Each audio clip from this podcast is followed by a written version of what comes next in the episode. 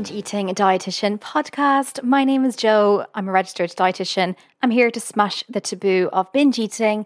And for the last five episodes, today is the sixth, I have been helping those who are supporting loved ones through binge eating. If you haven't noticed already, binge eating is a really complex topic. There is a lot to unpack. There are many layers.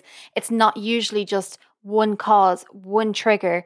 Often, binge eating happens as a result of many different factors. And that's also reflected in the treatments for binge eating. They span a whole range of different types of therapies or nutritional counseling. And which one suits you? Well, it depends on your individual story. But one thing that is a common thread throughout any kind of binge eating is that having support from loved ones can really help. It can accelerate getting better. It can reduce some of those horrible feelings and emotions of shame and guilt that everybody with binge eating struggles with. I hope that you have enjoyed the support series, and something tells me that there's also people who are struggling with binge eating themselves listening to this. And if that's you, I hope that you have gotten some tips about how you can approach the subject with your loved one, whether you are somebody who binge eats or you're supporting somebody who binge eats. I just hope that it's been helpful and that has made you feel even a little bit less alone going through this journey. In today's episode, the final episode of the support series, I thought I would just call a spade a spade and recognize that even if you've listened to every single episode of this podcast, even if you've done all of the reading that I recommended, all of the additional resources, even if you have listened to the, to the five episodes of the support series, you still might not really get what binge eating is, or why it's such a problem, or why your loved one can't just stop. So, for this episode, I have entitled it, I Just Don't Get It. And I want to just say it again. If you are somebody, even though you have read up so much on the topic, you still just don't quite understand it, that is okay. As you know, my background is I'm a registered dietitian. I'm a highly credentialed professional. I have done so much research on binge eating, including it was part of my master's degree. And honestly, between me and you, the best tool that I utilize to help my clients who are struggling with binge eating and help you through creating this podcast is that I struggled with binge eating myself. I have first person lived experience of what it's like to be stuck in a cycle of binging and not being able to stop, not being able to pull myself out of it. And even though I had all these qualifications that made me sound wonderful on paper, I still felt like I did not know how to feed myself. So that's my very long winded way of saying that if you just don't get binge eating, that's okay. If you don't understand it, it is okay. I do believe on some level that to really truly understand the core of this behavior, you need to have experienced it yourself. My usual disclaimer before I get started please don't take any healthcare advice from a podcast please do go and seek one to one individual support from your doctor, your nurse, or of course, your dietitian. And one last thing before I get into it. Next week, I am going to be back to my normal episodes discussing all types of topics relating to binge eating, overeating, feeling out of control around eating, all of that good stuff. So if you have any ideas for me of topics I should cover in upcoming weeks, then please do let me know. Please send me a message on Instagram. I'm at binge.eating.dietitian or please email me joe at antidietanswers.com. All right, without further ado, let's get into today's episode. I am going to be sharing with you six aspects of binge eating that may help you just to understand it a bit better, just to be able to get it so you can support your loved one even more so. All right, the first aspect of binge eating is that binge eating is an eating disorder, but it's also an eating disorder behavior. So, the eating disorder is called binge eating disorder, and it is the most common eating disorder in the Western world. It's difficult to put statistics on it because, lo and behold, people try to conceal their eating disorder. They don't want the world to know that they're struggling with binge eating disorder. But there is some UK based evidence to say that about one in five eating disorders are down to binge eating disorder. So it is the most prevalent eating disorder in the UK. Regarding the behavior, then, so you don't have to have the official diagnosis in order to be struggling with the behavior. And binge eating, to reiterate, is eating a very large volume of food in a short space of time with feeling out of control associated with it. So you don't necessarily have to meet all the diagnostic criteria to still be deserving of help and to still be really struggling. Secondly, you may have noticed that your loved one really struggles with their mood, either directly related to their binge eating, as in that they have just binged, or just generally, they just tend to have a more negative effect. I'm not a psychologist or a therapist, but I am very reliably informed that challenging emotions surround the act of binge eating. And one of the most challenging emotions associated with binge eating is the emotion of shame. And shame affects somebody who binge eats in so many ways. There's external shame, feeling like you'll be shamed by society if they knew what you were doing in relation to binge eating. There's shame about your body, being shameful that your body is going to get bigger because of binge eating. And because shame is not just feeling like you've done a bad thing, it's that you feel like you're a bad person. It's an emotion that washes over us. So if you haven't noticed that your loved one maybe is experiencing mood swings, it is possibly down to the level of guilt and shame that they are experiencing relating to their binge eating. And another reason why mood swings are so prevalent in binge eating, and this brings me on to aspect of binge eating number three, is that when you have a binge, it is absolutely debilitating. It shakes you to your core. It feels like it's another personality coming in and driving this eating episode. It feels like your body has been hijacked, like it's a whole other force that is completely out of your control. And when that's over, you're just left feeling lost because that force is gone and you're back to yourself. You snap back into real life and you realize that you have to deal with all of these difficult emotions and consequences after binging. So I'm trying to get across to you that it is not just like overeating. I know that you think that you understand what binging is like because you have also overdone it on a big meal before. You have eaten way past fullness. Maybe you felt a bit sick. But no, you have not experienced a binge until you've experienced it. And the downfall that occurs after a binge is so debilitating.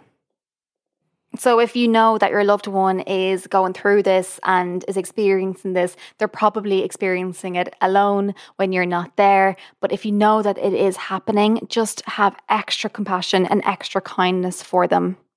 I know it can be annoying that they seem to have mood swings and you can't quite figure them out. You never know if they're hot or cold, but just please know again that it is not their fault. Moving on to the fourth aspect of binge eating is that after this incredibly debilitating episode, when you do snap back into your real life, it can feel really good to plan to make up for what has happened, to plan to try and eliminate all of the calories, all of the food that you've eaten, to make some kind of plan for how you can make yourself feel better. It's our way of taking control back, taking control back from this behavior and feeling like we are on top of it, we are back on track. Now, interestingly, not everybody who struggles with binge eating will follow up a binge with a plan to restrict or to get back on it. And even for the ones who do make a plan, don't always follow through. But what I can say is in most cases, it does feel good to make some kind of plan to undo the supposed damage that you think you've done through this episode of binge eating. As you can probably gather from the previous episodes that I have done, by planning to restrict or by engaging in restrictions, so by fasting for hours or cutting back on carbohydrates or some other food group, or planning some crazy exercise reg- regimen like a really long run, all in a hope of burning off calories, by doing all of that, it is only exacerbating the cycle. It's only going to lead to more binging down the line.